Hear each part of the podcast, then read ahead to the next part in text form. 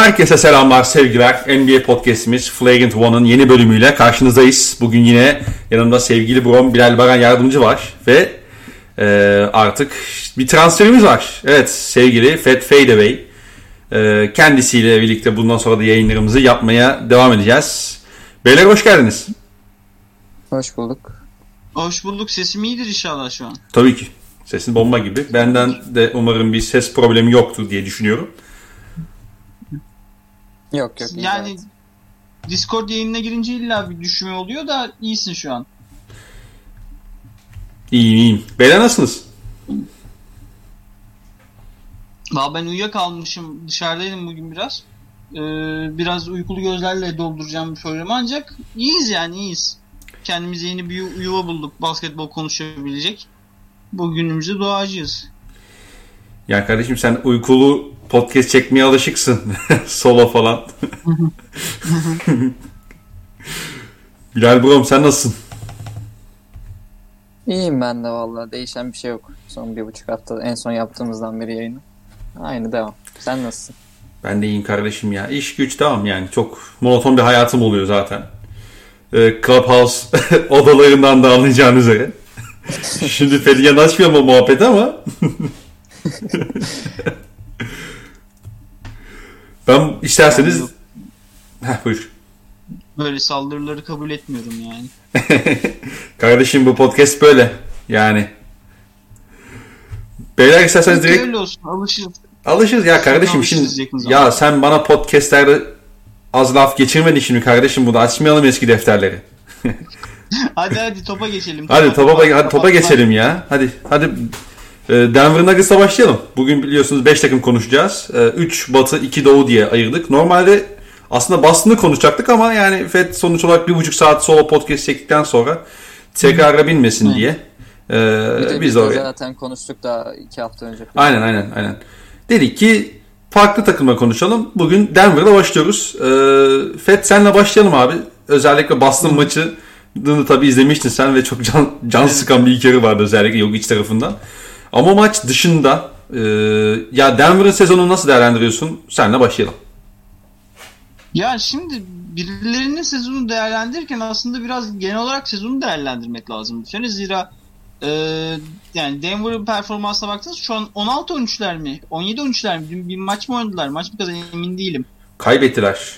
Yoku çoktu. Ha. Ha yani mesela Vardı şu an da kötü Denver'ın oynadı ya. Vardı. E, dün e, dur arada şey yapayım. Atlanta'ya kaybetmişler. Dün 16-14'e düşmüşler. Yanlış görmüyorsam. Evet 16-14'e düşmüşler. Normalde Denver çapında bir kadro için 16-14 hiçbir zaman kabul edilebilir bir şey değil. İşte e, işte Celtics gibi takım için 30'da 30 maçta 15-15 kabul edilebilir bir şey değil. Denver işte Toronto burada birçok örnek sayabilirim. Yani bugün konuşacağımız Utah Jazz hariç e, hiçbir takım kabul edilebilir e, sonuçlar almıyor. Belki Brooklyn Nets'i de şey yapabilir, sayabiliriz işin içinde. Ancak bu da yeni bir normal olarak değerlendirmek lazım çünkü e, işte e, podcast'te biraz da ondan bahsetmeye çalıştım. Hani bazı Celtics'in yaşadığı sorunun herkes yaşıyor ki e, Denver 1'de konferans finali oynadı ve The Bubble'da en çok maç yapan takımdı. Yanlış hatırlamıyorsam yani şey NBA finali yapan takımlar hariç. E, E, tabii. iki iki defa yedi maçlı Aynen. Aynen. Yani 7-7-10 şey 15, 7-14, 19 27 maç yaptı Bubble'da ve 2 ay sonra bir daha hadi gel sezona dediler. Ee, ya bunu yaşamak kolay değil. Denver'ın üstüne üstlük hani kadro yapısında da büyük bir şey oldu. Değişim oldu. Yani e, Jeremy Grant gibi bir oyuncuyu kaybettikten sonra e, yerini dolduramadılar serbest oyuncu pazarında. Yani doldurmaları da mümkün değildi. E, ve Jeremy Grant de yani e, normalde ligin en kötü takımıyla bir oyuncuya aynı maaşı veriyorsanız normal yani iyi bir takımsanız oyuncu sizde kalır. Ancak e, Jeremy Grant işte e, bilinen şekilde açıkladığı üzere e, işte siyah bir şehirde oynamak için e, siyah bir community için oynamak için e, şeyi tercih etti.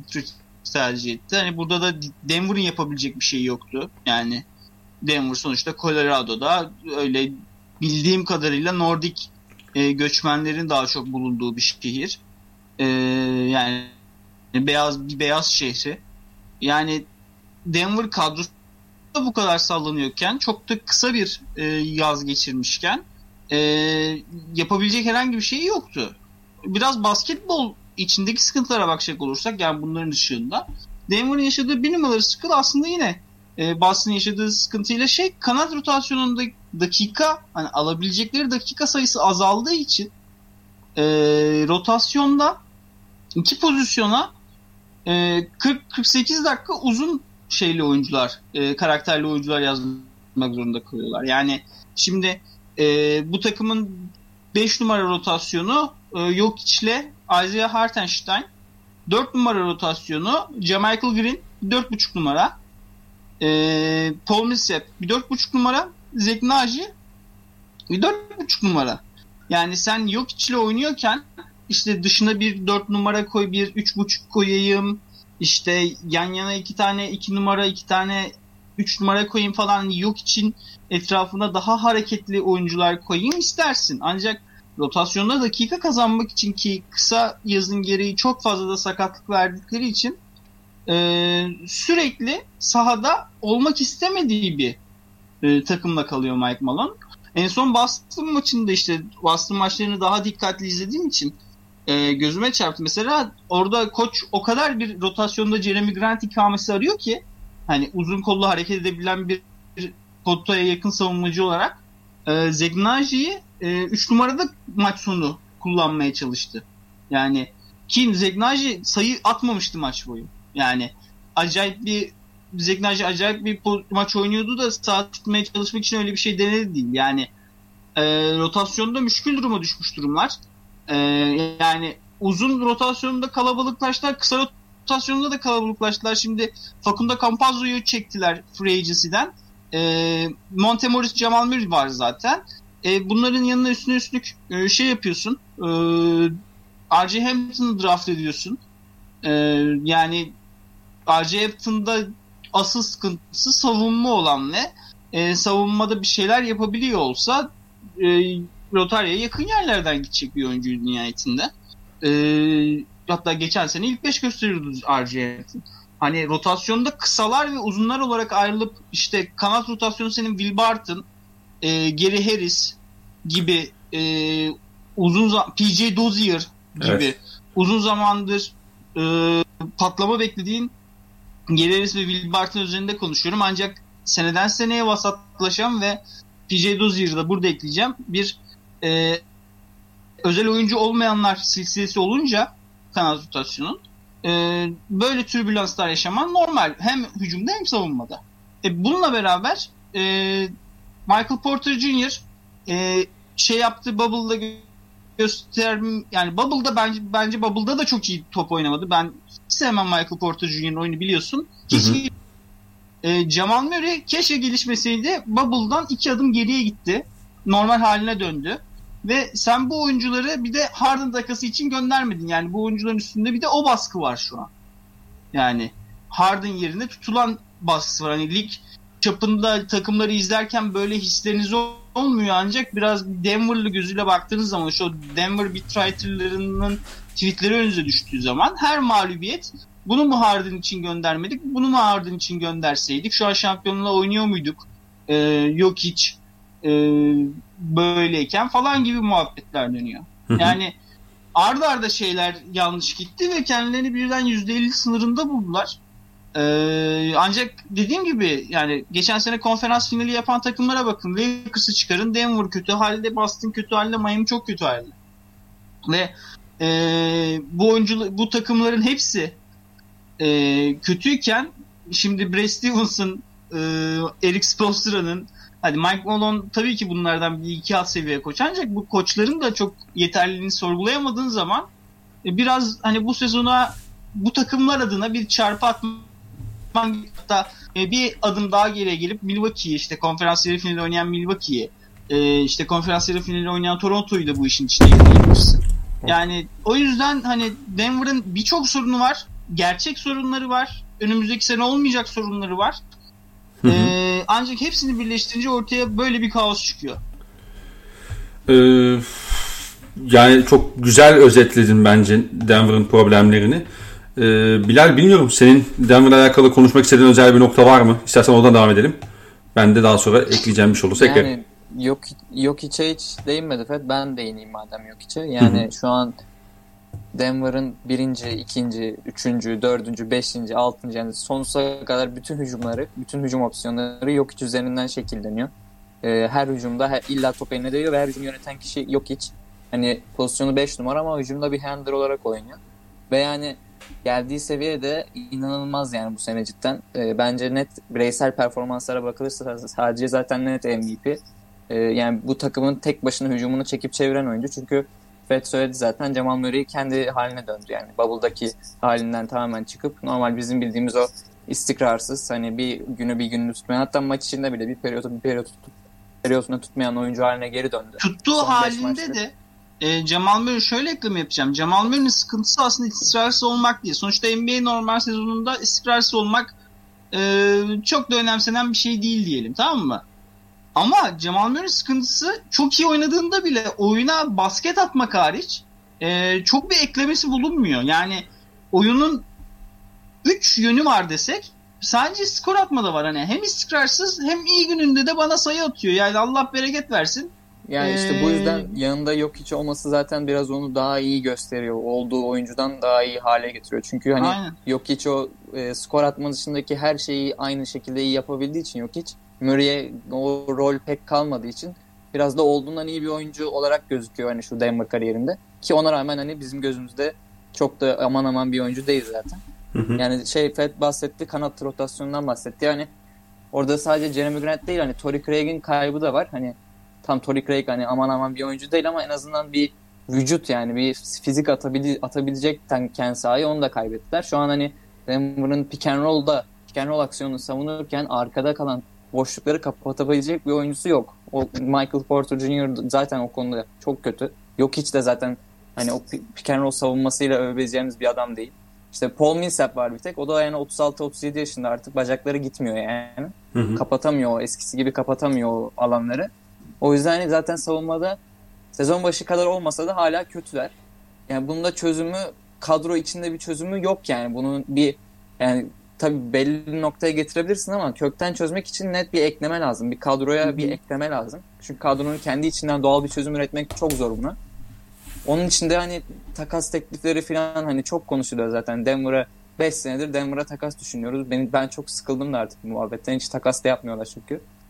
Yani ama bir şekilde bir kanat rotasyona bir fizik eklemeleri lazım. Bir e, zayıf taraf savunabilen, pota altına düşebilen bir kanat savunucu eklemek lazım ama tabii bu tabirleri ettiğim oyuncu da NBA'de öyle çok kolay bulunan bir oyuncu şey Leonard. Jr.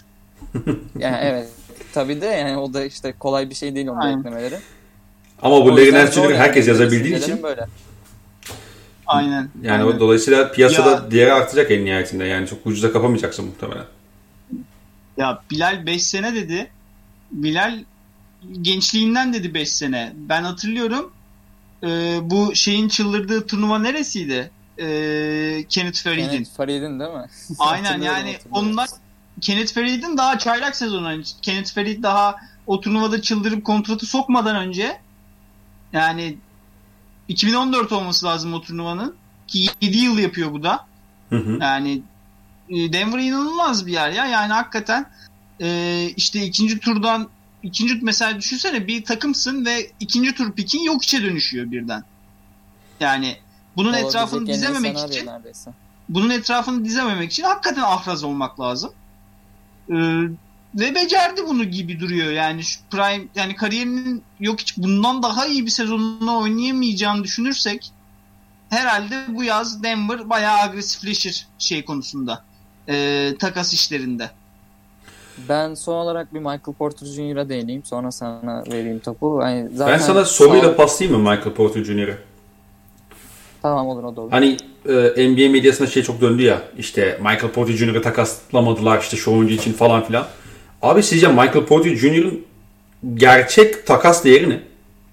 Abi bence çok ciddi o konuşulan tekliflerde bir aktör olabilecek kadar yüksek bir değeri asla yok ya. Yok işte bir yıl takası için, Harden takası için falan hani. O hı. takas öyle bir takas olacaksa o Michael Porter Jr. etrafından şekillenebilecek kadar değerli bir oyuncu değil yani Michael Porter Jr. bence. O yüzden sordum yani. Çünkü NBA Ya kamuoyunda sebep- şey oldu ya işte Zach Lowe'lar falan da çok konuşuldu işte.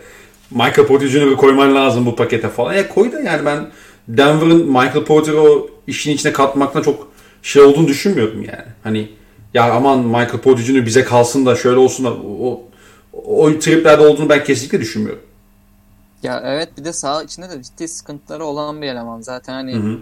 e, nokta yani kendi e, şey skorunu üretme konusunda yani gelen pasları e, iyi bir şutör, iyi bir e, volümlü bir şutör. O konuda bir sıkıntı yok ama Michael Porter Jr.'ı biz hani hiç eline top verilip de bir pick and roll yöneterek skor bulduğunu izlemedik şu ana kadar. Hani oynadığı süreçte. Ya da ne bileyim e, topsuz oyunda bir şeyler yaparak falan böyle hani nokta şutör olarak gelen topu potaya atıp yüzdeli atıp bir skorer olarak oynuyor. E, savunmadaki zaten zaafları hani akıl almayacak seviyede çok yüksek. E, hücumda da zaten tek rolü bir skorer olmaksa ve bunu da hani topla değil de bir nokta nokta şutör olarak yapacaksa zaten bu ta- oyuncunun tavanı da çok yüksek olmuyor yani. Toplu bir şey üretmesi lazım artık böyle oyuncuların. Ben şöyle bir şey diyeceğim. Ee, Michael Porter Jr. ile Tyler Hero kafa kafaya takas olsa iki oyuncu daha iyi oynar yeni takımında. Nasıl Aa. tespit? Hocanın bu sözü ne söyleyeyim abi? Hoca çok güzel konuştu. Ya Michael Porter Jr.'ın Bilal doğru bir noktaya değiniyor. Ee, hani biraz gözde canlanması açısından hani Jalen Brown'un Gordon Hayward sonrası nasıl bu ayrılıştan e, olumlu etkilendiğini görür, görürsek eğer hani e, topu dominant eden e, topa daha fazla dokunmasına e, izin veren bir yapının içine girdiğinde nasıl buna daha iyi tepki verdiğini gördüğümüzde bana da Michael Porter Jr. e, öyle bir gelişim yaşayacak. Hani Jokic oyunun çok merkezinde olduğu için Michael Porter Jr.'ın o biraz savruk skorerliğini çok elimine ettiği için Jokic'in gerektirdiği ve sağladığı doğru oyun ısrarı Hı hı. ee, onda Michael Porter Jr.'ın oyun karakteri uyuşmuyor gibi geliyor bana. Ee, Michael Porter Jr. izlerken. Ancak bu Michael Porter Jr.'ın ee, her işte Michael Porter Jr. çok kötü bir savunmacı. Hakikaten çok kötü bir savunmacı. Yani NBA'nin en kötü savunmacılarından biri. Ee, ve e, şey olduğu zaman kara deliğe giriyor. Hani topu verdiğiniz zaman kara deliğe giriyor. Hani e, o da şeyin ısrarı işte. Hani zaten elimize top çok gelmiyor. Aldığımızı çatlatalım bari'nin ısrarı. Hani o yüzden e, Michael Porter Jr.'a yok işsiz bir ortam bulmak lazım. Ben çünkü ben hiçbir zaman zaten Michael Porter Jr.'ı a NBA'de böyle top oynayacakmış bundan e, bunu gördüğümden beri e, ben hiçbir şekilde zaten oyunu Denver'ın içine e, hissedememiştim. Hani mesela sen siz konuşurken aklıma geldi. Mesela Hero gibi daha iyi sabit şutu olan ve şutör karakterli olan bir oyuncuyla oyuncu Miami'ye gelse, şeye gelse, Denver'a gelse e, şeyde e, Miami'nin o top kullanması gerektiren Adebayo ile pick giren o e, şey flare action'ları fazlaca oynayan ve Duncan Robinson'a bile çokça top yönlendiren sisteme girirse ikisi de daha iyi etkilenir gibi. Ya Hero konusunda özellikle kes, şey net katılıyorum canım. Yani bir de o zaman şeyi yapıyorsun ya. Hani yok içi bir de perdeci olarak kullanabiliyorsun ya. Onun da getireceği ayrıyeten tehditler var ki Bubble'da görmüştük özellikle ama. Ya MP, Michael Porter'ın bir şey yapması lazım ya. Bir gidip bir yerde böyle hani al babacım bu top senin ne yapıyorsan yap diyecek bir organizasyona sanki gitmesi gerekiyor gibi. Ee, bakalım ama ben genel manada Peki çok rolü yükselemiyorum. kaldırabilecek bir oyuncu mu? Hani Ben kolejde hiç izlemediğim için bilmiyorum da top Abi sakattı zaten kolejde. Kolejde kimse izlemedi zaten Baran. Ha sakat mı? Evet. Aynen. Doğru. Yani o yüzden şey de yapamıyorum yani hani bunu yapamaz da diyemiyorum. Çünkü bir kolejde yoktu. iki çaylak sezonu yine sakat geçti. Üç e, yok hiç gibi adamın yanında zaten yani. O yüzden gösterebilecek alan da olmadı yani. Hata yapacak şey de yok o noktada. Diye düşünüyorum. Ee, var mı Denver konusunda eklemek istediğiniz bir şey? Yok o daha oğlum da ne ekleyelim. Mike Modan bu kadar konuşamazsın tabii. Geçelim o zaman e, Chicago Bulls'umuza. Şimdi Bulsunuz'a mı geçtik? Tamam. Tabii ki Chicago Bulls'umuza geçtik. Sevgili Nail Gürgen ve Berkay Küçük'e de buradan selamlar. Ee, burada Bilal'le başlayalım. Bilal, Chicago'muz e, son dönemde sanki biraz daha toparlanır gibi oldu. Şu anda play-in turnuvasının içerisinde yer alıyorlar. Ee, sen Sixers maçını izledin sanırım. Mesajlaşmalardan onu anladım ben. Ee, ve evet. Kobe White'a karşı belli başlı e, negatif duygularım var. Bu takımla alakalı sen neler düşünüyorsun? Ya ben e, sezon başından beri Bulls'u az izledim aslında. Yani az izledim dediğim hani oturup tam maçlarını izlemedim. Çünkü e, hep böyle başka bir maçla çakışıyordu falan. Hani o ilk, ilk yarısını açıyordum sonra başka bir maça geçiyordum falan. O, o şekilde izledim. Hı hı. Ben konuşacağız deyince işte bir 2-3 tam maçlarını izledim. Geçen Sixers'tan sonra bir maç Detroit maçlarını izledim bir de işte. Bu ilk yarı çok geriye düşüp sonra da kazandıkları. Yani benim gördüğüm bu yani bu takımda ciddi bir şey handler sorunu var. Yani bir oyun kurabilecek adam sorunu var. Ve hani şu an senin bu çok sevdiğin tabir 2021 NBA'inde yani sahada ikiden yani birden fazla e, handler, birden fazla yönlendiriciyle kalmak zorundasın. Yani bu takımda bir tane yarım var yani. O da Zach Lavin bu sene gelişti. O ilk beşlerinden bahsediyorum. Hı hı. Yarım var. O da Zach Lavin. O da hani bu sene koydu daha hani çok ham o konuda. Ee, o yüzden hani ciddi bir yarı sahada ciddi tıkanıyor hücumları. Ee, geçiş bulmaları gerekiyor. Geçişte fena bir takım değiller. Yani Kobe White falan yani çok bir tehdit değil geçişte ama Zach Lavin özellikle topu rebound alıp koştuğu zaman tehlikeli bir oyuncu geçişte. Ee, ama geçiş yakalayamadığı zaman dediğim gibi yarı sahada çok tıkanan bir hücumları var. Hı hı. Ya onun dışında e, Zach Lavin'i ben şöyle yorumlayayım. Hani her özelliğine bir yarım tık bir tık eklemiş gibi bu sene benim izlediğim kadarıyla. Hani potaya daha kararlı gidiyor. Daha yani biraz bir tık daha iyi şut seçiyor. Bir tık daha iyi atıyor. E, ve savunmada biraz daha eforlu. Hani pasörlüğü bir, bir tık daha gelişmiş. Yani dediğim gibi her özelliği bir, bir tık daha koymuş üstüne. Ama hani bu takımda e, biraz yani Zach yanında oynayacak oyuncu Kobe White değil yani. Kobe White olmaması lazım. Çünkü bu zaman o zaman Zach Lavin'in bu ham olan yönlendiricilik, pasörlüğü biraz daha göze batmaya başlıyor. O yüzden hani izlerken şey hatta özellikle şey maçı Detroit maçı işte ilk yarı 25 sayı falan geridelerdi. İkinci yarıya Kobe White'ı ilk 5'ten atıp Satoranski'yi ilk 5'e atarak başladı e, Billy Donovan Hoca. Maçı çevirdiler yani. Bence o da tam hani biraz istiyordur. Hani şey yapmıyor. Kobe White'dan vaz- vazgeçip Satoranski'yi ilk 5'e atıp Kobe White'ı e, ikinci 5'te kullanmayı bence biraz düşünüyordur. Ama hani ikinci senesindeki Kobe White hani Lotarya'dan seçtiler yanlış hatırlamıyorsam. Hani biraz daha hani denemek istiyor büyük ihtimalle. O yüzden bence atmıyor. İlk 5'te denemek istiyor büyük ihtimalle. Ama bence hani Satoranski'nin ilk 5'e geçip çünkü Satoranski mesela o konuda bir bir, bir nebze şey olabilir. Takıma merhem sürebilir o yönlendiricilik konusunda. Lamine de aynı zamanda Lamine'in de verimini arttırır bu şekilde. Kobe White da ikinci beşte takılsın kafasına göre yani. O gelişecekse o şekilde gelişsin. Bence hani bu Billy Donovan'ın sezon, sezonun ilerleyen dönemlerinde görebileceğimiz bir hamle. Çünkü Kobe White cidden topu eline verdiğin zaman doğru karar verme sayısı çok az olan bir oyuncu. Hani topsuz yine bir, bir şekilde verimli olabiliyor. Yani çok fena bir aman aman bir şutör olmasa da bir şutu var. Ama top eline geldiği zaman e, topla karar vermesi gerektiği zaman cidden çok su kaynatan bir oyuncu. Hı hı. E, ben böyle özetleyeyim. Fed'e vereyim. Fed de konuşsun. Ben de eklerim olmadı sonra. Şimdi hocam Hadi bakalım. bana Karnisovas Karnisovas diyorlar. Okoro var mı yok. Halliburton var mı yok. Bu takım hala 5 sene üst üste karar verici sıkıntısı yaşıyor. Hocam ilk önce kadronun tahlilini doğru yapacaksın. Bu takım bir tane kör topal bir tane karar verici eklese yapıya şu an doğuda aktördü ilk dört için. Ki hala öyle. İşin Hı hı. şakası e, bu e, hiç de komik olmayan bir şaka oldu ama Evet yani ben de Ee, şakayı arıyorum şu anda. Aynen aynen. Chicago'nun sezonunu döndüren şey e, Boston maçıyla başladı bu. E, Thaddeus Young e, şeyin içine gir, girince yapının içine ve Thaddeus Young birdenbire yani 10 senelik NBA'de oynayan oynayan oyuncunun aslında iyi pasör olduğunu öğrendik biz bu süreçte. Yani e, Thaddeus Young'dan e, Billy Donovan e, böyle El Horford'ımsı Joakim Noah'ımsı oyun, bir oyuncu yarattı e, tepe pasörlüğü açısından bahsediyorum. Hı hı. Ve e, Billy Donovan'ın El Horford ve Joakim Noah'ın ikisinin de Florida'da koçu olduğunu hatırlatmak lazım. E, böyle oyuncularla oynamayı seviyor. Böyle oyuncularla oynamayı biliyor.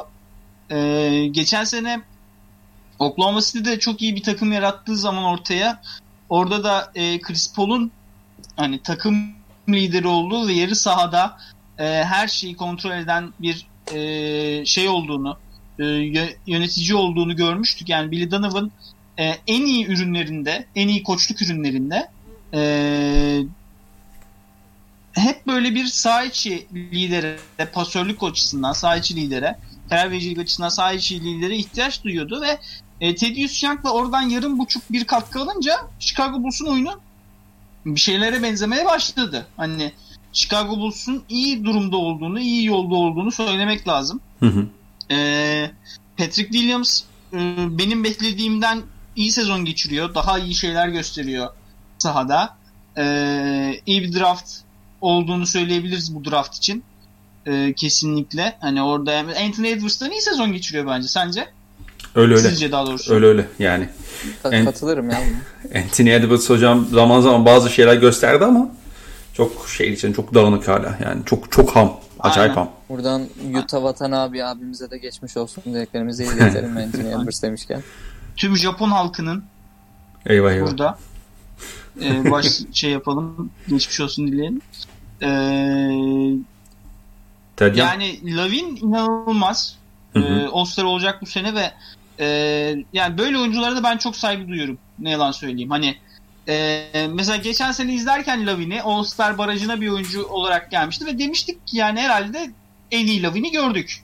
Ancak bu sene her yaptığı işte daha iyi. Daha iyi karar verici, daha e, yüzdeli bir skorer. Zaten Bilal onlardan bahsetti. Oyunu Ve, çok daha e, az yoruyor ya. Franchise'ınızda böyle bir franchise'ınızda sürekli gelişen oyuncular varsa e, sizi bir belli bir ölçüde şey account yani ne, ne Türkçe'ye nasıl çevirebiliriz bunu hani e, işleri yürütebiliyorsunuz onun ekseninde. Hani Hı hı. sizi yolda taşıyan parçalardan biri oluyor. Ee, Chicago'nun şu an sıkıntısı ee, şunu şundan bahsedeceğim. Teddy Young'ın yaptığı her şeyi biz aslında Wendell Carter Jr.'dan bekliyorduk lige girerken. Doğru. Ee, ve o onu beklerken hani Wendell Carter Jr. Chicago'dan seçildiği an kafamızda da ee, şeyler canlanıyordu. Yani Lauri Markkanen'le oynayacakları ikili oyunlar canlanıyordu. Ee, ancak o işte 3 sene önce bu takımın en umut veren parçası, iki parçası şu an e, o kadar iyi durumda değil. Onlardan en azından birini yükseltmek zorundalar. E, potansiyeline yaklaştırmak zorundalar. Yani şimdi Nail diyecek aga şey değil mi Lauri kötü mü oynuyor diyecek. E, ama Lauri Markkanen'den beklediğimiz daha fazla. Yani Chicago'nun beklediği daha fazlası. O çaylak sezonundan sonra. Wendell Carter'dan benim beklediğim daha fazlası. Kobe White'ın böyle olacağı kesin de Kobe White e, NBA'ye gelirken de yani bir altıncı adam şey olarak geliyordu.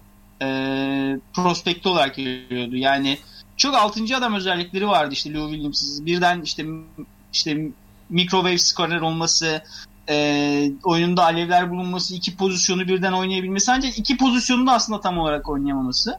Hani. Kobe White'in yaşadığı sıkıntılar Kobe White'tan değil, biraz kadro kurulumundan kaynaklanıyor. Ee, bu sezon onlar adına böyle geçecek. Yani e, ben playoff yapabileceğini düşünüyorum. E, çünkü 10 takımlı playoff'ta e, yani 9'la 10'dan biri de olsalar Chicago Bulls e, şey yapabilir. E, içeri atabilir kendini. Hı hı. E, Abi yani önümüzdeki özellikle yaz da hani efendim Lavin o konuda çok şey ya hani bir çok iyi bir closer bu sene özellikle maç sonları falan çok iyi oynuyor. O yüzden o play-in'de iki maç bir iki maçta belirlenecek olaylarda Lavin çok büyük şey olabilir yani koz olabilir Chicago için. abi bir de bazı oyuncu var spot ışıklarını seviyor yani. Evet. Lavin'de o da var. Ya Ee, şöyle. ha, bir şey yok bitirsen sonra ben gireyim. Ee, yani ben Chicago'nun bu sene playoff yapacağına inanıyorum. Playoff yapmasını da istiyorum ne yalan söyleyeyim. Ancak ee, hani gelişim açısından hani Chicago'nun hedefi nasıl ne olursa olsun bu sene değil. Ee, önümüzdeki yaz kesinlikle kadroya bir karar verici bir handler eklemek durumundalar. Ee, James Booknight olabilir e, draftta. Ee, Sheriff Cooper olabilir draftta. Ee, ya da herhangi bir free agent eklemesi olabilir. Ee, ve Wendell Carter Jr. ile Lauri Markkanen'den en az birini umut ettikleri hale çevirmek yani tüm piklerde tutturamazsın. Tüm piklerini tutturamazsın. Öyle bir dünya yok. Yani burada e, Garpax Hoca'ya da e, diyecek bir şey yok. Ancak e, iyi oyuncu seçmişken onu potansiyeline götürmek e, koçun işidir ve bu iş içinde e, olabilecek en iyi koçlardan birine sahipler NBA'de. İşte şimdi Bill Donovan'ı pek benim kadar benim kadar sevmezsin ancak ben biraz e, kolejde de şey yaptığım için E, Florida'nın o takımları Avrupa için özellikle çok fazla şey oluyor. Çok fazla oyun çıkarıyordu. O yüzden Bill Donovan'ı ayrıyeten takip edip sevdiğim bir koçtu benim Bill Donovan. Hı hı. Ee, hani bence NBA için çok değerli bir koçu sahipler. Yani ellerinde bir değere sahipler ve e, bu sorunu çözdükten sonra tek sıkıntıları Lavin'in e, prime'ını uzun tutmak olacak ki Lavin stili oyuncular o kadar yüksek volümle ve o kadar yüksek yüzde üçlük attıkları zaman zaten prime'ları neredeyse 10 seneye vuruyor. Yani Stephen Curry şu an 32 yaşında. İzliyorsun adamı 25 yaşındaki halinden çok bir farkı yok yani.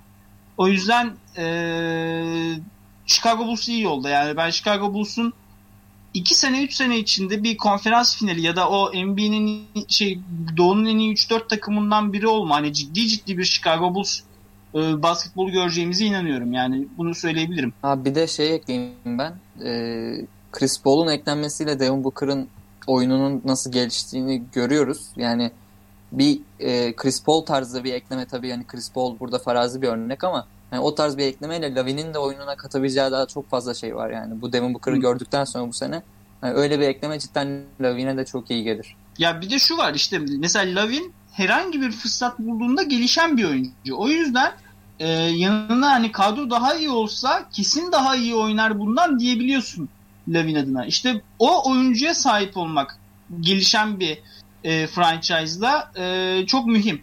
E, Lavin de bu konuda çok büyük şans onlar için. Ee, abi Lavin'in çalışma şey e, ne derler bu şeye gidip salona gidip çalışma manyağı olduğu zaten çok söylenirdi. Özellikle bir Zach Lowe'un podcastine çıkmıştı ve orada da hani bu muhabbet dönmüştü. Psikopat gibi çalışıyormuş yani. Hatta badge'ini falan iptal etmişler. Hani belli bir saatten sonra şeye giremesin, salona giremesin e, bu manyak diye Chicago'da. E, benim ya Kobe White'la alakalı eklemek istediğim şöyle bir şey var. Şimdi ben Billy Donovan'ın şöyle düşündüğünü düşünüyorum.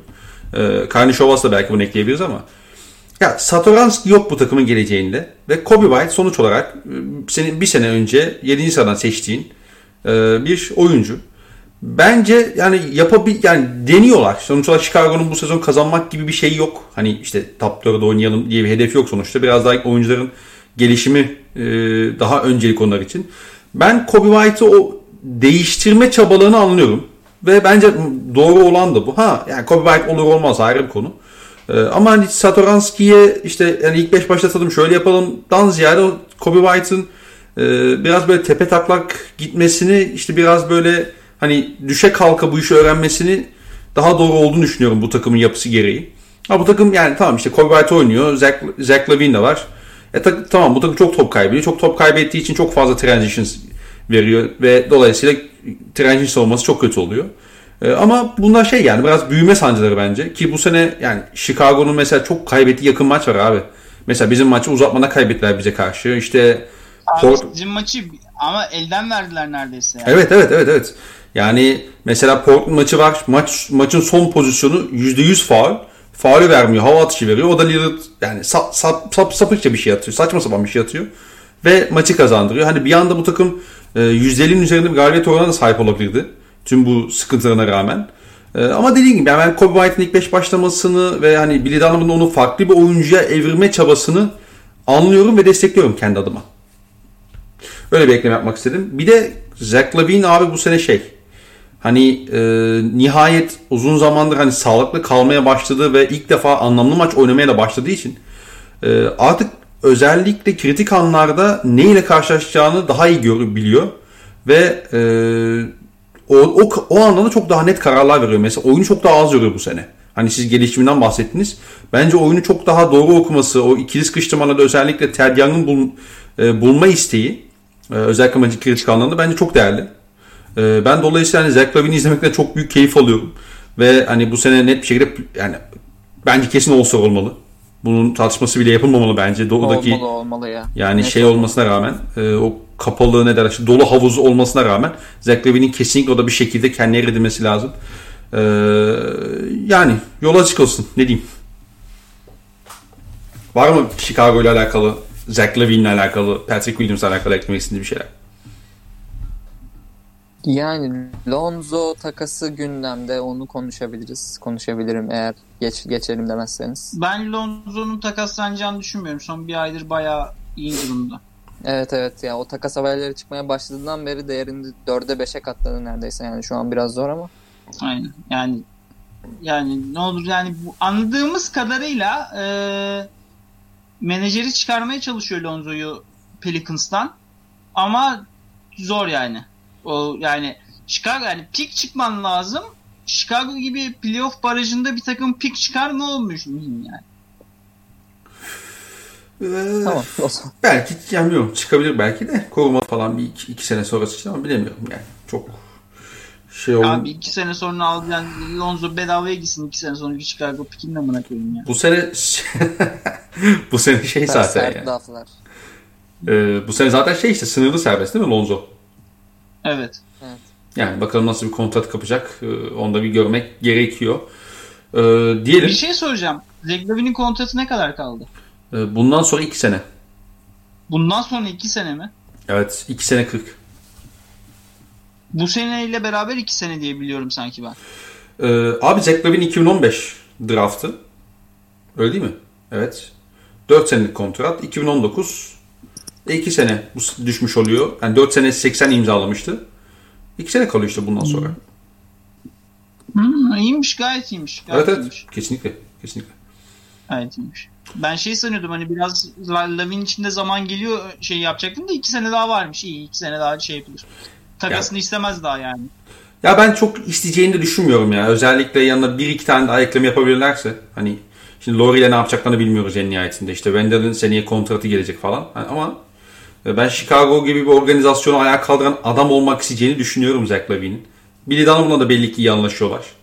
O yüzden yani ufukta ben bir Bu Ayrılık arada görmüyorum. Lavin'in bu, bu seneden sonra bir senesi var. iki senesi yokmuş. Şu an baktım. 2021-2022 sezonunda bitiyor. 22-23 sezonu serbest. Aa, bak ben onu Vah vah. Vah vah vah benim buluşuma vah. Lavin'le başarı vakti geldiğinde Lavin giderse vah ki vah. Neyse hadi geçelim. Hadi Onu geçelim. Çok uzun tutuyoruz lan ben geldim çenem düştü herhalde. yani bakalım ne kadar oldu aşağı yukarı ama şu anda e, oha yani evet hakikaten. Hadi hızlanalım. Ee, Utah Jazz. Kim konuşmak Ben ister? konuşmayacağım Mütaş Yaz'da. Yorum yapmayacağım. ben diyorsun. konuşurum. Aynen şey var ya video var ya gidin Galatasaraylılara sorun kardeşim. Öyle. Konuşmayacağım ben. Peki Bilal'le başlayalım o zaman. Bilal Brom şu anda Utah Jazz hakikaten takır takır topunu oynuyor. Ee, inanılmaz şut atıyorlar. Ee, inanılmaz iyi savunma yapıyorlar ki bu da tabii ki ana şey Gobert'e çıkıyor haliyle. Savunmanın bütün merkezini oluşturduğu için. Ee, sen Utah Jazz'le alakalı neler söyleyebilirsin şu ana kadar? Şöyle sorayım soru sana. Utah Jazz'in şu ana kadarki performansı tabii ki biraz yani şey tabii şeylerin üstünde oynuyorlar ama e, sen bunu yayabileceklerini düşünüyor musun sezon geneline? Sezon sonuna kadar.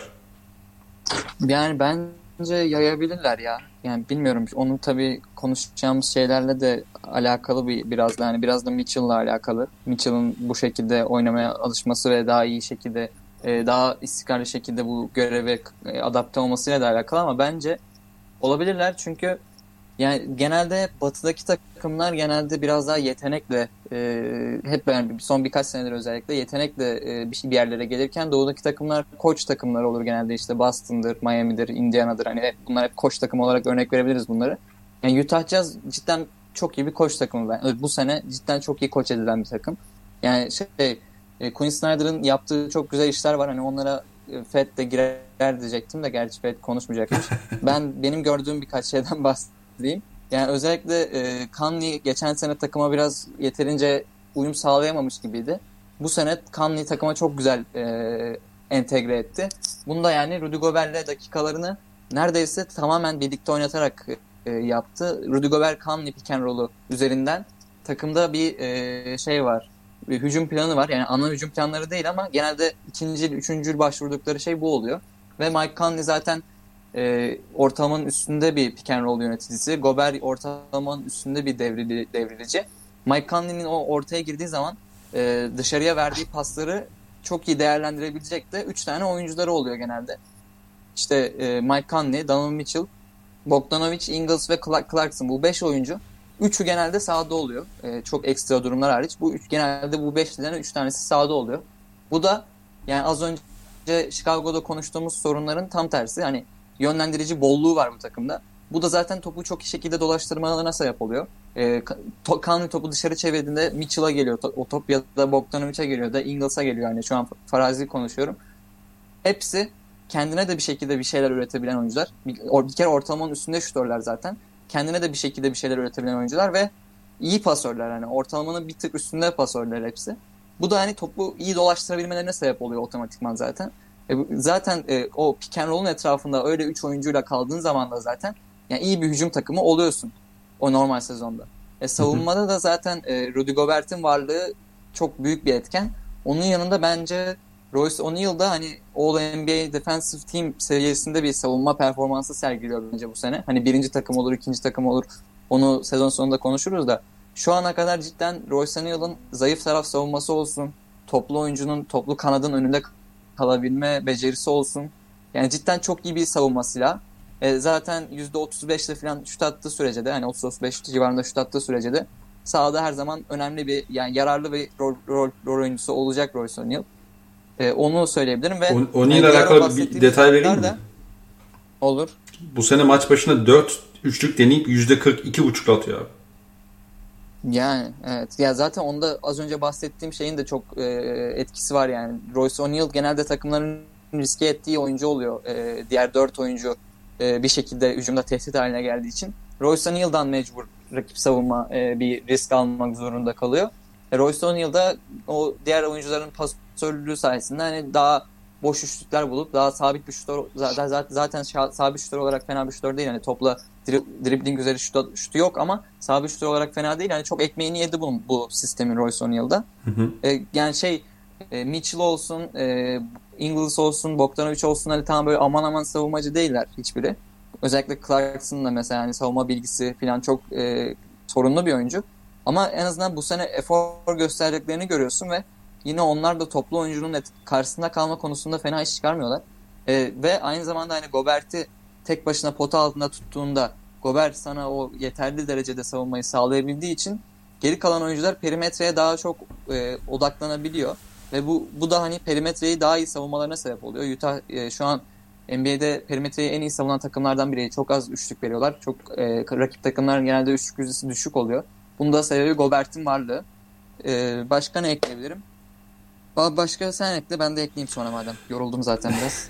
ya şey şey görüyorsun abi. Bu takım hani acayip keyif alıyor hücumda. Yani sahada herkes böyle iz, izlerken çok büyük keyif aldığını görüyorsun mesela. İşte Ingles oynuyor. İşte o kadar özgüvenli ve o kadar keyif alıyor ki sahada yaptıklarından işte Jordan Clarkson olsun. Ee, bu olumlu yani şu performansına direkt yansıyor. Mesela Jordan Clarkson geliyor kenardan çat çat üçlükleri atıyor ve genelde de sokuyor. İyi çok iyi yüzdeli atıyor. 138'e falan atıyor ve hani maç başına aşağı yukarı 7.5-8 denemesi var diye biliyorum. Ee, diğer taraftan mesela hani ya Gober'in bazen işte tırnak içinde çaresiz kalabildiği eşleşmeler oluyor tamam mı? E abi burada da bence bulabileceğin en iyi backup'lardan biri var. O da şey e, Derek Favors. Favors. Evet. Tabii tabii yani. E, yani çok fazla beraber kullanmıyor hani bu sene. Hani kullanmasına pek de gerek yok zaten. Hani, e, hani playoff'ta bence görebiliriz bu arada. Hani böyle bazı eşleşmeler karşı ama yani mesela işte Jokic'e karşı atıyorsun. Yani tamam Jokic'e karşı yani yapabileceğin sınırlı ama elinden geleni yapıyor işte. Yannis'in karşısında atıyorsun. Yannis'in karşısında kalabiliyor mesela. Yannis'i az da olsa hafifletebiliyor işte atıyorum. Mesela Towns'un karşısına atabiliyorsun vesaire vesaire. Yani dolayısıyla onun eklenmesi de bence e, hani bir şey ana sebep değil tabii ama yan sebeplerden biri o. E, diğer taraftan da yani şey e, yani takımda rollerini de daha net oturduğunu görüyoruz. İşte Mitchell takımın ana oyuncusu. İşte Mike Conley senin bahsettiğin gibi işte o savunmanın merkezine girip oradan e, yöneticilik yapıyor. İşte Boyan Bogdanovic çok daha fazla bitirici gibi oynuyor. E, Ingles kenardan gelip yine ikinci beşi yöneten e, işte oyun aklı ki zaten şeyle beraber yani ilk dönemlerinde de mesela çok şeyler vardı. İşte benim en keyif aldığım oyunlardan biri Joe Ingles e, şey pick and roll'ü, Derek Favors pick and özellikle Gobert'in olmadığı bölümlerde. Bu devam ediyor yani. Dolayısıyla e, herkes iyi şut attığı için, herkes de çok özgüvenli oynadığı için ve keyif aldığı için bu savunmalarına da yansıyor. Yani bu takımın hücumunun düşmemesi lazım abi. Yoksa bu takımın savunması düşer. Yani so- hücumda ekstra işler olduğu için bu takımın savunması bu seviyede. Dolayısıyla bir de şut çok şut bağımlı bir takım en nihayetinde ve dolayısıyla yani uzun şut, uzun rebound demek falan filan. Ee, dolayısıyla bu takımın bu seviyede olmasa bile bu seviyeye çok yakın şekilde şut atmaya devam etmesi lazım ki oyundan keyif alsın ve geçiş vermesin rakiplerine diye bitireyim ben de. Abi şey ya şey cidden çok büyük lüks. Hani bench'ten Joe Ingles getiriyor olup e, aynı zamanda yanına Derek Favors'ı da koyup o ikili oyun tehdidini hala canlı tutabilmek yani cidden şu anki NBA'de çok büyük bir lüks. Hani Mike Conley Gobert e, ikilisinin ilk 5'teki o ikilinin bench'teki e, ikamesi biraz Ingles'la Favors üzerinden dönüyor. Hani bu cidden dediğim gibi hani biraz fazla bir lüks yani bu bu takımda cidden çok fazla bir e, yönlendirici e, fazlalığı var. Ve bu da hani zaten oyun stillerine de yansıtıyor, başarılarına da yansıyor. Ben şeyden hani bu takıma çok şey benzetmeleri yapılıyor. E, 2015 Hawks bu 62-20 mi 60-22 mi ne öyle bir şeyle bitirmişti bu. Evet 62-20. E, beş, beşinin de All Star seçildi. All Star mı seçilmişti? Yok ayın oyuncusu seçildi sezon. İlk beşinin hepsinin. Onlara benzetiliyor yani biraz e, savunma kimlik, savunma olsun ve hani böyle bir süperstar olmayıp da bu kadar iyi gitmeleri olsun. Benim, benim o takımdan farklı olabileceğini düşündüğüm tek şey Mitchell'ın varlığı. Çünkü o takımı bakıyorsun ilk, e, ilk beşi Jeff Teague, Kyle Korver, DeMar Carroll, Paul Millsap bir de Al Horford vardı galiba yanlış hatırlamıyorsam. Yani o takıma baktığında Donovan, Donovan Mitchell gibi bir adam yoktu yani orada. Şu an Donovan Mitchell'ın varlığı benim Utah için e, umutlarımı arttıran şey. Çünkü geçen sene e, playofflarda Donovan Mitchell fena bir performans sergilememişti. O sıkıntılı kadroya rağmen. Bu sene daha iyi bir düzen içinde, daha rollerin oturduğu derli toplu bir düzen içerisinde Mitchell'ın deliciliği, skorerliği, işte orta mesafe operatörlüğü, e, e, pasörlüğü, yani pasörlüğü çok böyle hani headline özelliği değil ama fena bir pasör değil Mitchell yine. Playoff'ta cidden Mitchell'dan o geçen seneki performansı yakın bir şey görebilirsek bu takımın playoff'ta hani ben yine e, Lake, Los Angeles takımlardan birine eleme ihtimalinin olduğunu düşünmüyorum ama mesela birinci oldular diyelim. E, 2-3 Clippers'la Lakers oldu. Yani ağacın diğer tarafına ittiler ikisinde. Hı hı. O zaman konferans finali şanslarının e, böyle hani sezon başında düşündüğümüz kadar az olduğunu düşünmüyorum hiç. Hani şey eleyebilir Dallas falan çıkıp eleyebilir pekala hani Doncic var sonuçta takımlarında. Ama ciddi şansları olur eğer Lakers'ı Clippers'ı ağacın diğer tarafına atabilirlerse ki o, o da gayet muhtemel gözüküyor şu an. Ya ama işte şey sıkıntısı var mesela Yeter! abi. Yeter! Bir saniye kardeşim bir saniye. Bir saniye son bir cümle yapalım.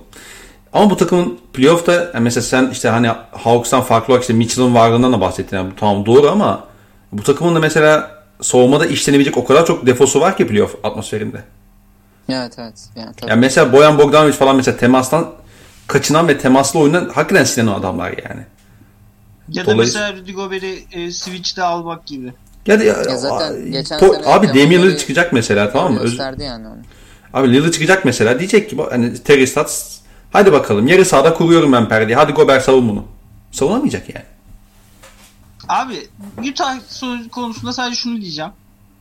Utah Jazz'ın sisteminden e, sistemin işlenebilirliğinden sağlıklı olduğu zaman bu takım özellikle İngiliz fizik olarak hazır olduğunda yapabildiklerinden hiç kimsenin zaten sorunu yoktu ve uzun zamandır sisteme de oynama yapmayan bir takım olarak e, şeyi de geri almışken Favors'ı da geri almışken normal sezonda öne çıkmaları e, sürpriz değil.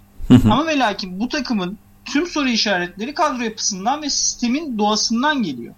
Yani e, playoff'ta hadi bakalım düşür Gober'i şeye potaya. Hadi bakalım düşür Lillard gelince. Hadi bakalım düşür Doncic gelince. Hadi bakalım düşür e, Ingram gelince. Yani tüm burada playoff'taki tüm kanat skorerlerini sayabilirim. Yok. Yani e, bunlara bir cevap göremiyoruz Utah içinde ve ben o yüzden Utah Jazz izlemek benim için e, çok sıkıcı bir deneyim. Ve e, iyi gitmeleri falan yani NBA'in en konuşulacak muhabbeti olması Utah Jazz'ın beni biraz ondan canımı sıkıyor. Yani bu takımın hiçbir zaman e, şey olmadı. Normal sezonda e, maç kazanmada, galibiyet almada, performans almada sıkıntısı yok. Bu takımın e, doğasından gelen e, şeyleri var, sıkıntıları var. Onun doğasının bir şeyi de hani bunu Gober'e saygısızlık yapmak amacıyla söylemiyorum. Gober'in metodik bir oyuncu olmasından geliyor. Hani belki NBA tarihinin en iyi metodik oyuncusudur Rudy Gobert ancak metodik bir oyuncu. Yani hı hı. E, yapıyı ona uydurmanız gereken etrafında yapı kurulmayacak bir oyuncu Rudy Gobert. Ee, ve öyle bir adamı sistemin merkezine koyunca işler biraz e, playoff için özellikle NBA'in geldiği noktada NBA'in geldiği noktada playoff 6. ve 7. maçtan sonra gel ben seni eşleşmede senle birebir oynayacağım. Sen de benim bu oyuncumla birebir oynayacaksın. Dediği zaman rakip e, senin oynatılan oyuncun Rudy Gobert olduğu zaman senin de oynayan oyuncun Donovan Mitchell olduğu zaman sıkıntı yaşıyorsun yani. Bunu Utah'ın e, son 2 playoff, son 3 playoff e, macerasında da hatta son 4 playoff macerasında da gördük. Yani o yüzden e, ben şeyde yani e, bu yapının merkezinde Rudy Gobert oldukça ve Rudy Gobert ne bileyim kısalmadıkça hani daha iyi bir lateral çabukluğa sahip olan bir oyuncu olmadıkça e, Utah Jazz övgülerimi hep e, belli bir yerde tutacağım. Yani e, ben Utah Jazz'a baktığım zaman hala 3 tur ardarda arda kazanacak bir basketbol takımı görmüyorum. Ya playoff için endişelerine endişelerine katılıyorum gayet. Hatta biz zaten Utah Jazz'ı almamıştık şeye. E, Sörle ilk 5 contender'ımıza. Yani hı hı. o konuda cidden çok haklısın ama şimdi Batı'da şöyle bir şey var. Hani ilk iki takım biraz çok ayrılıyor diğerlerinden. Lakers ve Clippers ve onları ağacın diğer tarafına ittiğinde biraz kim kimi üterseye dönüyor. İşte tabii ki Gobert'in Gobert'in e, playoff'taki savunma defekleri, tepeye çıktığı zaman savunma defekleri çok e, kar, zarar verecek bu takıma.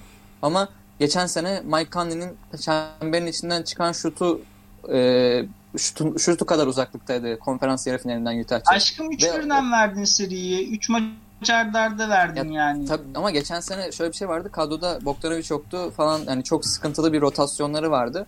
Ve hani şeydi hmm. yani bu seneki gibi bir oturmuş sistem falan yoktu. Ben katılıyorum dediğim gibi Utah Jazz ikinci turda elense ben şaşırmam zaten ama hani şu an o diğer ağacın diğer tarafına ittiği takımları düşününce diğerleri biraz kim kimi üterse kalıyor. Tabii ki orada elinde Doncic olması, Lillard olması daha büyük bir avantaj. Mitchell olmasına, Gobert olmasına hı hı. şey nazaran. Ama yine de hani birazcık o işler dediğim gibi yani o takımlar arasında çok aman aman bir fark yok bence. Utah, Dallas, Portland filan evet. takımlar arasında. Ama ben bir e, bu taraftarı olarak e, şunu çok acı bir şekilde deneyimledim. E, konferansınızda LeBron James varsa hani e, kim kimi üterseleri kazansanız bile e, konferans finalinde karşınıza bir e, Goliath geliyor. Yani bir e, bölüm sonu canavarı geliyor. Yani e, ben yani Utah Jazz'a baktığım zaman Lakers eleyebilecek bir takım görmüyorum. Yani 3 tur üst üste dediğim muhabbeti buydu yani. Lakers e, ben Lakers'ı eleyebileceğine inanmıyorum. E, yani LeBron James'in e, kullanması için çok büyük defekleri var bu kadronun. Ya Yapının. bir de bir de mesela bu takımın hani ana planı şey ya mesela Gobert üzerine oynanan ikili oynar değil mi? E tamam ben bunu çok kolay eline alırım ki senin. Yani Gobert'in ya tek... konforunu bozarım yani evet. efektifliğini düşürürüm yani. Ya, yani Gobert mesela tamam iyi bir devir, deviren uzun tamam işte alıyıp tehdit falan da ya Gobert mesela iyi bir pasör değil. Ya da ne bileyim böyle hani dördü yönetebilecek bir adam değil. Tamam mı? Ya da atıyorum mesela Switch'ten sonra post tehdidi olan bir adam değil. E bu takım Kısa Mitchell... devrilmeci değil Bömede Bayo gibi. Aynen aynen. Yani e, dolayısıyla mesela Mitchell dışında da Switch'te rakibin üzerine gidebilecek o mismatch'i kullanabilecek pek bir oyuncusu da yok. Ki Mitchell da mesela çok efektif bir adam değil yani. Ha playoff'ta tamam başka bir seviyeye çıkabildiği maçlar var ama e, çok efektif oldu, olacağının bir garantisi yok yani bir playoff serüveninde. Dolayısıyla hani Utah'ın hücumunu sen bir tık aşağı çevirdiğinde bu savunmasına negatif yansıyacak. E, savunmasına negatif yansıdığı için dolayısıyla hani biraz e, o Atlanta benzetmeleri bence haklı çıkacak gibi geliyor bana da. Aynen. Ee, oğlum bir takım daha konuşup kapatalım. Kaç saat oldu lan? Bir dakika hemen kontrol edeceğim. Bir saniye kardeşim. 50 küsur dakikadayız. Tamam bir takım daha konuşacak vaktimiz kalmış. Tamam. Bu tamam. Hadi bakalım. Knicks mi Portland mı? Siz seçin hadi. Bilal sen seç. Portland. Tamam. Portland, tamam Portland konuşalım. Şimdi ya beyler ben hakikaten Damian Lillard'a olağanüstü saygı duyuyorum. Yani adam herkes öldükten sonra Allah modunu açtı yine. E, fantazi takımda olmasının da tabii ki coşkusunu yaşıyorum yani. Sonra eşleşmeleri sürekli kazandırıyor bana. Ama hakikaten ya şeyi hissediyorsun Portland'ı izlerken takım Damian Lillard'ın liderliği altında inanılmaz karakter koyuyor. Hani Melosu da savunmada elinden geleni yapıyor. İşte Derek Jones Jr. da atlıyor, zıplıyor. Covington toparlandı. Hani Enes falan da çabalıyor. Yani takım hakikaten Damian Lillard'ın e, sırtına binip her maçta inanılmaz efor koyuyor. Yani yetmiyor savunmada. Hani yine sürekli 115-120 yiyorlar. Ama o yarım adım avantajı yakalayacak şeyi oluşturuyorlar o efor sayesinde diye düşünüyorum ben. Bir de Lillard tabii yani işte Dame Time muhabbeti e, hakikaten çok gerçek ve hani ligin en ölümcül kapatıcılarından biri haline geldi. Bir de ben Terry Stotts'ın da sezon ilerledikçe hani koçlar için bu tabiri kullanmayı çok sevmem aslında ama koçun da biraz böyle ısındığını, biraz forma girdiğini düşünüyorum. Ee, özellikle o pick and roll'lerde oynadığı işte yaptığı ufak tefek oynamalarla birlikte e, rakibin özellikle Lilith üzerindeki baskıyı yapmasını çok zorlaştırıyor. Ee, ben Portland izlemekten çok keyif alıyorum. Ee, kısaca onu söyleyip bir girizgah yapayım dedim. Ee, burada Fed'le başlayalım. Ee, hocam Portland'ımız tamam playoff'ta yine takılacaklar muhtemelen ama şu ana kadar izlemesi çok keyifli bir takım haline geldi. Ne diyorsun? Portland'ın bu kadar maç yani en önemli üç oyuncusunun ikisi bu kadar dakika kaçırmışken maç kaçırmışken bunu becermesi çok acayip. Yani e, ben CJ McCollum sakatlığı haberini duyunca dedim herhalde artık ölüm çanları geliyor. Ancak e, bu Portland takımında tabii ki Lillard'ın iyi performansının ötesinde e, yan parçalardan belli başlı verim alabilen bu aynı iki sene önceki konferans finali takımı gibi. E, Gary Trent Jr. çok volümlü bir şütör. Hani şütör yani çok iyi bir şütör mü değil. E, takımda olsun ister miyim? Çok ayıl, ayılıp bayıldığım bir oyuncu Gary Trent Jr. Ancak bir çok sert şey bir savunmacı, can sıkıcı bir savunmacı. Yani her maçı e, her dakikasında sahada kalmak istiyor ve e, bunun içinde yırtıyor kendini. Ve e, şut atma konusunda da herhangi bir şeyi yok asla. Özrü yok. E, işte malum Türk pivot e, baya yani içinde bu, iyi bulunduğu yani alışık olduğu sistemde iyi iş yapıyor. E, Carmelo Anthony maçını aldı çıkıp son çeyrekte. Yani e, yan parçalardan belli başlı katkı alabiliyor Terry Stotts. E, bu da onları hani belli bir şeye sokuyor. Hani ki mesela ben Harry Giles'a dair çok ümitliydim ancak Harry Giles herhangi bir katkı veremedi bu takıma. Ee, Covington'ın iki piki yani iki pik karşılığında bir hamle olmadığını şey yapabiliriz. Ee, söyleyebiliriz. Ancak bunlara rağmen e, Portland iyi bir bench yakalamış ve e, maçı Lillard'ın eline getirebilecek kadar e, maçın içinde tutabiliyor takım. Hı hı. Zaten Lillard'ı maçın son anlarına bırakırsanız Lillard'ı Lillard e, ligin en iyi closer'ı. Yani ee, bununla ikinci bir aday var mıdır? Lillard seviyesi bir closer. Yok herhalde. Belki Kawhi Leonard diyebiliriz. Yok, yok hiç Durant. belki ama. Ne? Durant. Ben yok istedim. Şey Durant. Belki. Durant olabilir cidden. Ama Lillard hadi Lillard yani ta, tarihi playoff performansları da olduğu için hani Lillard e, e, en iyi closer diyebiliriz. E, ligin hani iyi bir şey var hani artık hani sistemi de bilen oyuncuları geri getirdikleri için bu sene şeyde e, Free şeyde bir yapı kurdular. Hani yapı biraz sertleşmeye başladı. Geçen sene çok e, normal özellikle bubble öncesi çok böyle jölemsi bir kıvam vardı takımda. E, şimdi e, sistemi bilen oyuncularla Tristass'ın inandığı oyuncularla biraz daha sertleşen bir sistem var ve e, Lillard'ın eline bırakabiliyorlar maçı. E, ve Lillard da hakikaten yani bence MVP case'i var şu, şu sezon. Yani net, net. bence var o case. E, çünkü 18-13 e, Bubble'da her maçı final olarak oynadıktan sonra e, işte Denver gibi takımlar işte az önce konuştuğumuz gibi tüm takımlar şey yapıyorken takımı bu seviyede tutması e, yani Lillard'ın ciddi bir e, şey case'i var. MVP case'i var ve e, formda Lillard hocayı izlemek de çok keyifli. Yani Lillard hoca hakikaten hocamız. E, üstad topçu iyi de yaşlanacak. Yani e, Lillard hoca ligin en keyifli oyuncularından biri yani. İnşallah her sene Portland böyle e, ümit veren playoff için bir iki tur kazanır mı diye e, böyle kafamızda hayal kurduran bir takım olur. Çünkü Lillard e, spot ışıkları üstüne tutulduğu zaman e, NBA'nin hakikaten en keyifli topçusu. Ee, Bilal'e geçelim buradan. Yani Bilal senin bu takımla alakalı hani gördüklerin neler bizim konuştuklarımız dışında? Ee, yani bu takım çok şey aslında hani e, işte Lillard var ve Lillard'ın etrafında sürekli bitiriciler ve atıcılar var. Yani özellikle CJ McCollum ve yani Yusuf Nurkic ikilisinin e, gitmesinin en büyük şeylerden biri de bu oldu. Yani mesela ben CJ McCollum'un sezon başında e, takımın en iyi oyuncusu olduğunu düşünüyordum. Hani ilk başlangıç performansıyla ve hakikaten şey yap, yapıyor gibiydi. E, alan görüşünü de hani böyle işte genişletmiş, pasörünü geliştirmiş gibi oynuyordu ama onun sakatlığı işte Nurkic'in gidişi vesaire. E, Lillard ve etrafında dört tane sürekli bitirebilen ve başka hiçbir şey yapamayan adamlarla sahada kalımına yol açıyor. Ee, senin bu takımla alakalı hani söylemek istediklerin neler? Yani Lillard özelinde eklemek istediğin bir şeyler varsa onu da alabiliriz tabii ki. Ee, Sen ikili oyunda yaptığı dokunuşlardan bahsettin. Benim onda en çok gözüme çarpanı e, söyleyeyim ben. E, bir kere hani ikili oyunu bildiğin yarı sahadan oynamaya başladılar artık neredeyse. Hı hı. E, Lillard zaten e, belki de hani oyunundaki en büyük defosu hatta bunu diyebiliriz. Bu e, ikili oyun çıkışı trap'i iyi yapabilen bir uzun karşısında olunca zorlanabilen bir oyuncu. Yani bunu playoff serilerinde de gördük. E, Anthony Davis'li, Drew Holiday'li Pelicans'a sürdükleri zaman falan filan. E, Abi orada açtı bence ya. için- Ben ona Aynen. katılmıyorum çok. O, orada açtı bence. 2018'den sonra çok geliştirdi onu. Ya evet onu zaten bir, yani daha da konfor alanını sağlayabilmek için çok uzaktan e, oynuyorlar pick and roll'u. Bunun sağladığı şeyler bir kere e, rakip savunmayı dikine şey e, sahanın dikine genişletmiş oluyorsun ve arkada e, koskocaman bir yarı sahayı neredeyse savunmak zorunda kalan 3 oyuncu bırakıyorsun ve 4 oyuncuya karşılık.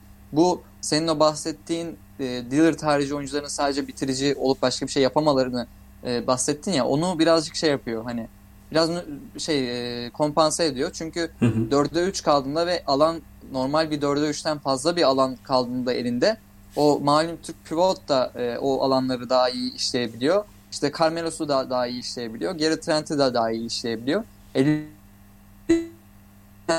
de artık e, üçlük çizgisinin iki adım gerisine kadar uzadığı için hani deli gibi atıyor oralardan.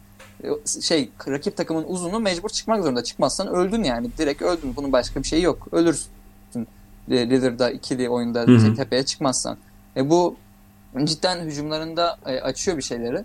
E, savunmada da hani savunma ilk 5 numarası malum Türk pivot olan bir takımın çok iyi savunma yapması zaten e, zor yani imkansız hatta. Ama Terry Stotts deniyor bir şeyler. İşte e, söylemeyeceğim, söyleyeceğim artık adını. Enes Kanter'i işte önüne e, sağ mesela direkt e, o perimetre çizgisine koyup arkada Covington ve Derrick Jones Jr.'ı bıraktığı bir 3-2 alan savunması denediğini gördüm geçen izlediğimde ben. Yani Hı hı. bu tabii ideal bir şey. Yani ideal bir savunma şeması değil. Çünkü arkada koskocaman baseline'ı savunması gereken iki tane oyuncu bırakmış oluyorsun. Ama o iki oyuncu baktığında hani kolları uzun, e, kulaç genişliği açık e, ve hani atlet, iyi savunmacı oyuncular. Hani bu yüzden Enes Kanter'in orada bulunmasındansa bunu denemek denemesi bence gayet ideal bir deneme. Güzel bir deneme. Savunmada da dediğim gibi böyle bu, bu tarz böyle deneyerek özellikle rakip takımların kafasını karıştırarak bir şekilde bir seviyede tuttular takımı bu en iyi ikinci ve üçüncü oyuncusu sakatken. Ve yani ben e, şu an Lillard'ın All-Star ilk 5 e, şeyinde Doncic'in Doncic'in Lillard önüne yazılmasını rezalet olarak yorumluyorum. Lillard bence net Doncic'in üstünde olması gerekiyordu orada. Bu çok büyük haksızlık yapıldı bence. Şu yani bu takımı e, şu an Batı'da dördüncü ya da beşinci olması lazım Portland. Bu takımın şu an bu seviyede olması tamamen Lillard yani. Başka hiçbir şey yok. Tamamen Lillard getirdi bu takım buraya. Ve hani Dallas'ta da aynı sakatlıklar yaşandı falan. Dallas'ın durumu şu an şey yani playoff, play-in potasında Dallas şu an. Ama Lillard bir şekilde playoff'a sok, playoff potasına soktu bu takımı. Ve bireysel olarak da bence çok daha iyi e, oynuyor bu sene. Hani Doncic, e, Lillard Doncic'ten iyi bir oyuncu demiyorum. Doncic bence genel paket olarak Lillard'dan daha iyi bir oyuncu. Da, daha yapabildiği çok daha fazla şeyler var ama bu sene açısından bence büyük haksızlık edildi Lillard'a. Bunları söyleyebilirim Portland için. Ya bu arada hakikaten ya Doncic'in NBA yani ne alaka Doncic starter? Ha, evet İşte yani. fan, fan, fan şeylerinden kazandı ya. %50'si bir de etkiliyor ya. Ya Fan, fan oylamasında önde çıkmış. Diğer şeyde koç ve şey pardon oyuncuların ve medya oylamalarında Lillard öndeydi normalde de işte. aman aman. Yani hakikaten Damian Lillard'ın dediği gibi put some respect on my fucking name diye. Öyle neydi bir şey ya bir şey söyle. Neyse işte. Diğer Öyle, öyle. şey kim? Front court'un diğer oyuncusu kim? Şey back court'un. Curry. Curry canım evet. E Mitchell Evet. nerede? Hangi Şey şey ya rezervlerde olur işte Mitchell. Ya- Yani ilk, beş, ilk beşler açıklandı sadece. Aman be ya bu şey oldu bak Luka Doncic'i e, alt yaş gruplarından beri izlerim. E, hiçbir NBA taraftar Luka Doncic'i benden çok sevdiğini şey yapmasın. Biz İpekçi'ye gittik. E, Galatasaray'la oynayacak şey e, Real Madrid. E, Doncic double hani Galatasaray kazandı maçı Doncic triple double yapsın diye maç uzasın şey izledik maçı. Öyle izledik. Öyle Doncic'iz biz yani. Ama yani bu oyuncuları e, mime dönüştürmek biraz e, e, fanboyluğu konusunda şey yapmak e, NBA'in en beceremediği şeylerden biri yani oyuncuları pazarlama konusunda.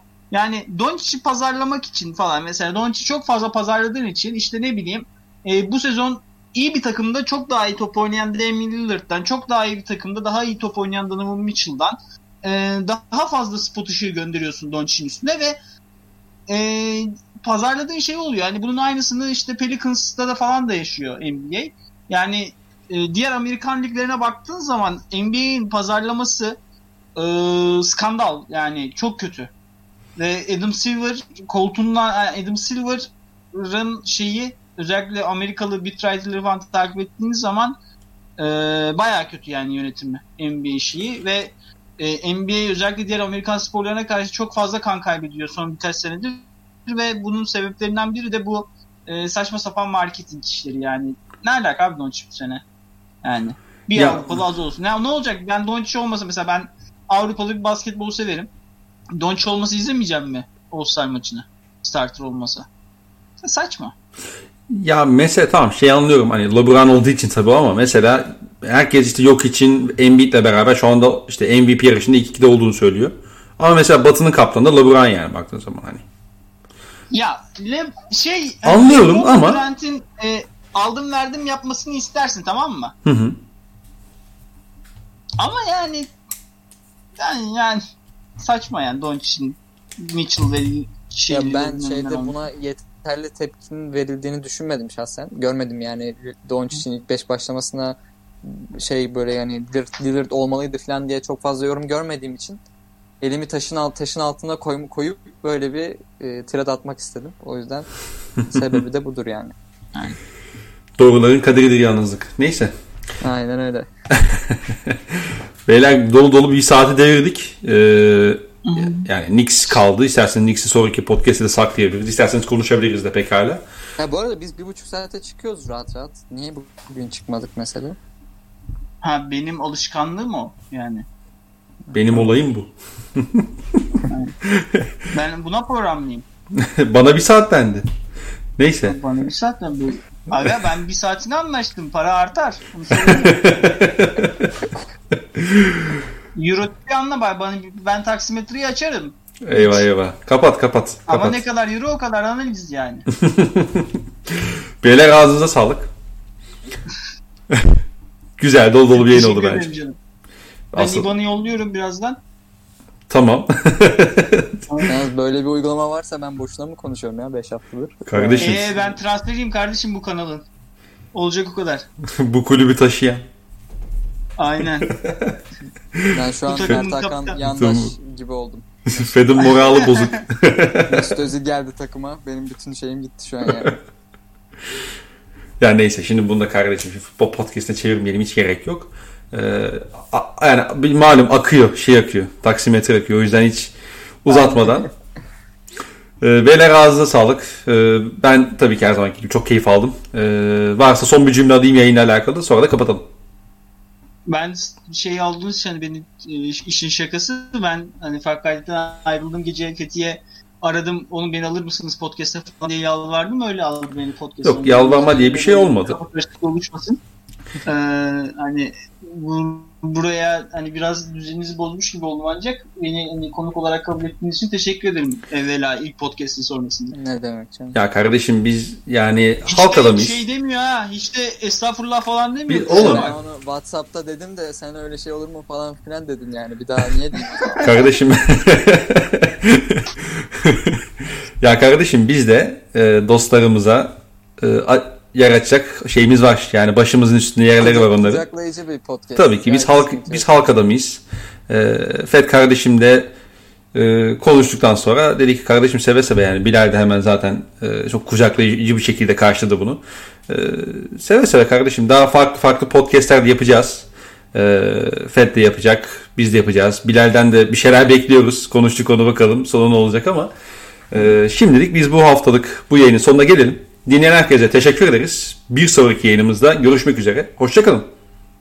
Hoşçakalın. Hoşçakalın.